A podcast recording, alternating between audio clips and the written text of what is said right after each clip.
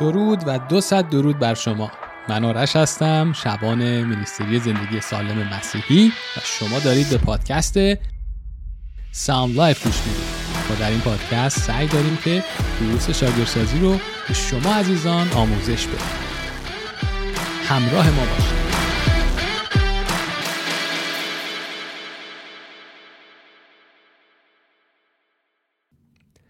درود خدمت شما. امیدوارم که هر جا که هستید خوب باشید. امروز در این قسمت از پادکست می‌خوایم راجع به عوامل ایجاد مشکلات در کلیسا یا جمع ایمانداران صحبت بکنیم.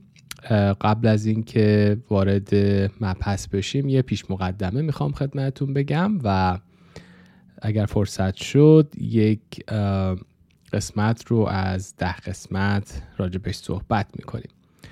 و اما چرا این موضوع رو انتخاب کردم؟ این موضوع خیلی خیلی مهمه چون امروزه می‌دونم در جامعه ما ایرانیا کلیسای ما داره رشد می‌کنه و به فیض خدا کارهای عظیم خدا داره در قوم ما. فارسی زبان ها داره بسیار بسیار عالی انجام میشه. مسیح داره بی نهایت بی نظیر عمل می‌کنه و روز به روزه که من خبرهای خوبی میشنوم از طرف کشورم ایران، افغانستان، تاجیکستان که خیلی از عزیزان قلبشون رو به عیسی مسیح دادن و این جای خیلی خیلی شکرگزاری داره و من از ته دل برای عزیزانم خوشحالم. ولی از یه طرف هم نگران برای اینکه این عزیزان باید عضو کلیسا بشن باید بدن بشن باید به هم وصل بشن و در کلیسا هم ایمان دارم که خدا می‌خواد اونا رو برکت بده و اونا رو تعلیم بده تجهیز کنه. و رشد بده. پس خوبه که ما یاد بگیریم چطوری اگر کلیسایی داریم اونا رو اداره بکنیم و این موضوعی که دارم میگم اگر احساس می‌کنیم در کلیسامون در جمعمون داره پیش میاد زودتر پیشگیری بکنیم. به قول قدیمی ها پیشگیری همیشه بهتر از درمان هستش. همونطور که می‌دونید کلیساهای جدید خیلی مخصوصا داخل ایران داره به صورت خودجوش شکل می‌گیره و خیلی مهمه که این کلیساها بتونن به طور سالم اول اداره بشن و بعد تعالیم سالم در اونجا قرار بگیره. ولی خب اونایی که تا حالا در کلیسا بودین یا تجربه کردین یا الان هم هستید و شبانی کردید غالبا این تجربه تلخ رو داشتید. از طوفان‌های جدایی ها درگیری ها انشعاب در کلیسا و همه اینا رو پشت سر گذاشتید. این اتفاق ها این جدایی ها این انشعاب در کلیسا نه تنها عزیزان برای شبان ها دردناکه بلکه برای اعضای کلیسا هم بسیار دردناکه و یک تاثیر خیلی خیلی مخربم روی اعضای کلیسا داره.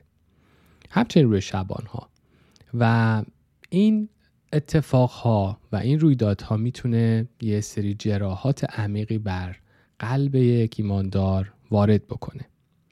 بعد از اینکه کلیساها حالا به دو گروه تقسیم میشن به سه گروه تقسیم میشن و متاسفانه خیلی هاشون هم در واقع بر اساس و پایه وقتی ریشیابی می‌کنیم می‌بینیم که بر اثر یه سری خودخواهی ها هستش که حالا جلوتر به اون می‌رسیم. ولی در هر صورت هر گروه خودش رو بر حق می‌دونه میگه ما درست هستیم اون گروه اشتباس و همه اون دوستی ها اون برادری ها و رابطه دوستانه برادر خواهر در کلیسا از بین میره و از همه مهمتر اون شهادت کار مسیحه که جانش رو برای ما داده و ما رو به قیمت خون مبارکش خریده ما رو جمع کرده. ولی خب این اتفاقات باعث میشه که شهادت کلیسامون که در جامعه مسیح هستیم متاسفانه مختوش بشه و حرمت مسیح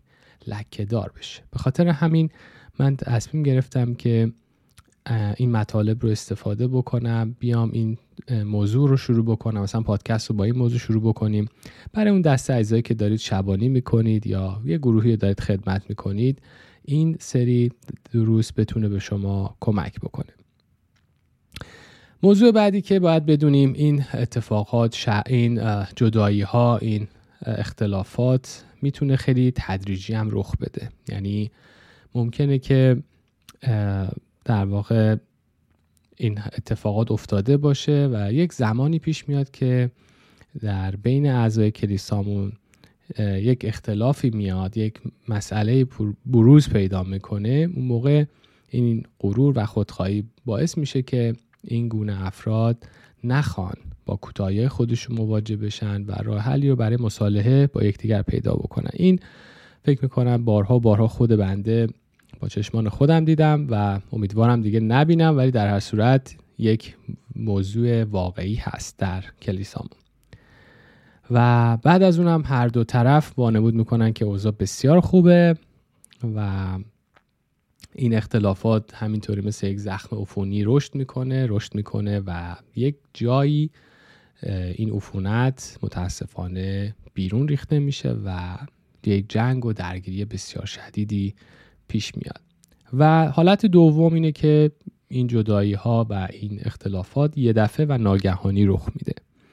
که در واقع زمانی هم هستش که هیچکس انتظار نداشته و اصلا منتظرش نبود. اون شخصی که ناراضیه یا شخصی که جاه طلب هست در واقع منتظر یه فرصتیه که یه بحرانی پیش بیاد و اون موقع است که بتونه اهدافش رو پیش ببره و باعث جدایی و اختلافات در کلیسا بشه. در هر صورت این اشخاص به جای اینکه برای مصالحه حرکت بکنن بیشتر برای جدایی و جنگ و جدال تلاش می‌کنن که حتی بعضیشون هم تلاش می‌کنن که با رهبرانشون مخالفت کنن بجنگن و اونها رو خلع بکنن از جایگاهی که دارن. چه درست چه غلط من می‌خوام بگم این روش روش درستی نیست و بعد از اون جدا میشن و بعد از اون هم دیگه خودشون هم کلیسا نمیان. معمولا این گروه هایی که به چند دسته تقسیم میشن تجربه من نشون داده که بعد از یک مدتی دور هم جمع میشن و بعد از اون هم دیگه اون دور همی کم کم رنگ میشه و دیگه اون هم از بین میره. و در هر صورت این جدایی اکثر این جدایی ها میوه خوبی نداشته و صدمه زده و به کلیسا لطمه زده و باعث جراحات بیشتری هم شده.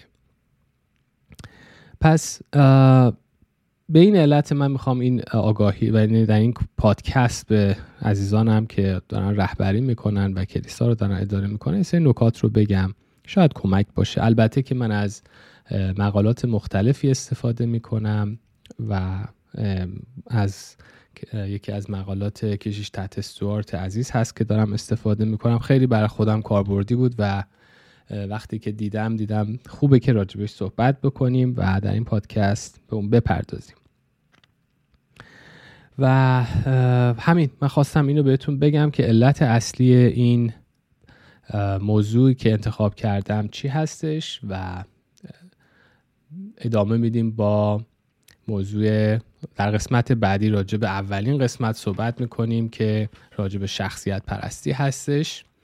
و خوشحال میشم که با من تماس بگیرید با ایمیل info at sunlifeglobal.com اگر پیشنهادی داشتید نظری داشتید انتقادی داشتید با کمال میل از شما عزیزان میشنوم و باعث بنا و افتخار ماست. خیلی ممنون که شنونده ما بودید. تا قسمت بعدی خدا نگهدارتون.